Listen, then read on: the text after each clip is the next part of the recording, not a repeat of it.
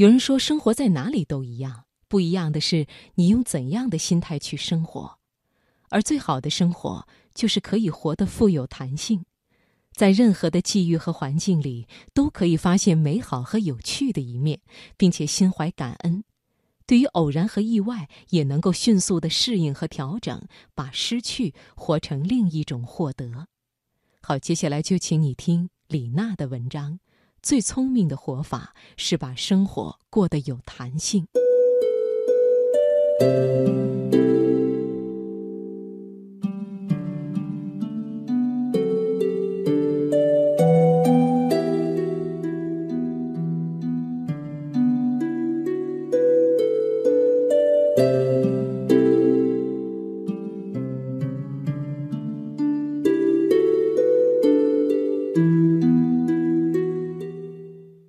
记得有一次出差，同行当中有一位总部的高层，在酒店富丽堂皇的自助餐厅吃饭的时候，我刚好和他坐一桌。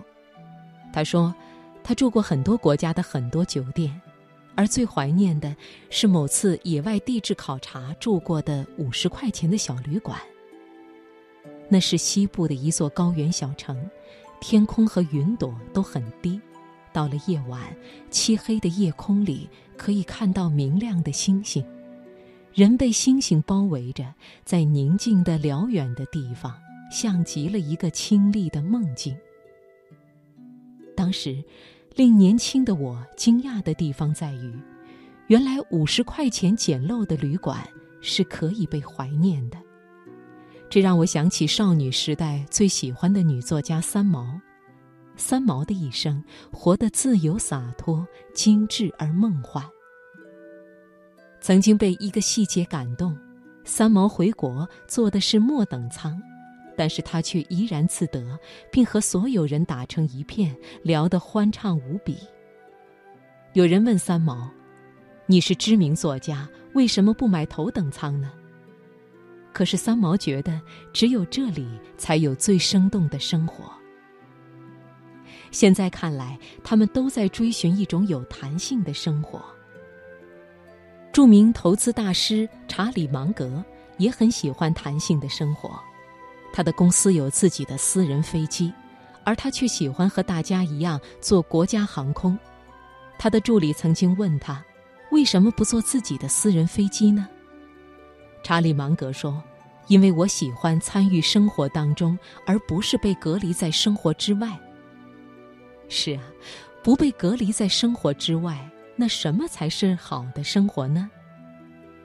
如果以物质标准和舒适度来衡量的话，头等舱当然比经济舱好，五星级酒店当然要比五十块钱的小旅馆舒服。我也曾听很多人这样标榜自己的品味：车子我只喜欢什么牌子，电脑我只用什么牌子。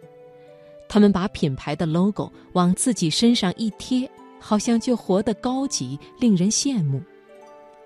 其实他们是放不下自己的身段，觉得到了某个年龄、某个职位，就一定要有怎样的标配。他们焦灼又拧巴，将良辰美景虚掷。我只觉得这样的人刻板又乏味。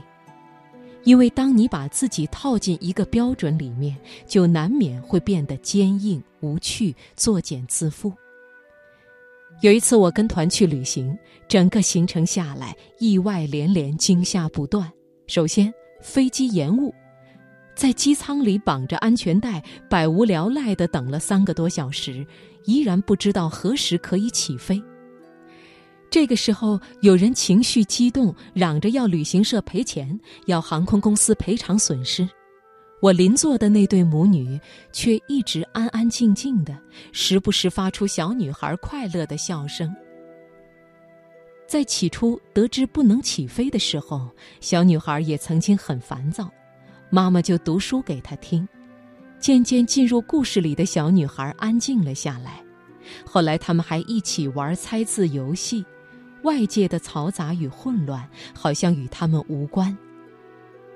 到酒店的第一个晚上就下了雨，所以原来安排的篝火晚会只能取消了。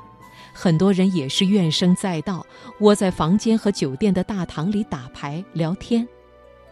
我注意到那对母女向前台借了两把雨伞，然后独自出门散步了。回来的时候，小女孩的裤子和鞋子上都沾满了泥水，可是她的笑容告诉我她有多开心。她认识了很多在城市里没有见过的动物和植物，手里捧着一把不知名的野花，说要带回北京去。我不由得很敬佩那位妈妈。只有她在意外和不确定中从容淡定地发现了生活的美好和惊喜。我的一位朋友，全家几年前移民加拿大生活，父母退休之后也跟过去和他们一起生活。刚开始，朋友担心两位老人不适应，还特意请了一周的假陪他们熟悉环境。尽管如此，朋友还是担心父母会感到失落和冷清。没想到的是，一个月之后，朋友的父亲竟然找了一份披萨店的工作。朋友很吃惊，而父亲却不以为然地说：“终于可以捡起年轻时的爱好，过另一场人生了。”而他母亲也没有闲着，去找了一个古筝的培训班，从零开始学起了古筝。后来在社区的新年活动上还演奏了一曲，并因此认识了很多有着共同爱好的新朋友。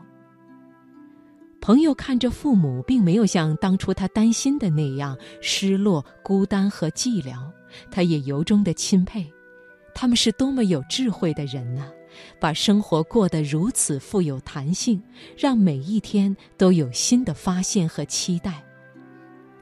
其实生活在哪里都一样，不一样的是，你用怎样的心态、怎样的情怀和智慧去生活。最聪明的活法是把生活过得有弹性，是拥有一颗好奇的心，一双善于发现美的眼睛。不管顺境逆境，都可以活出自己的光芒万丈。当下即是永恒。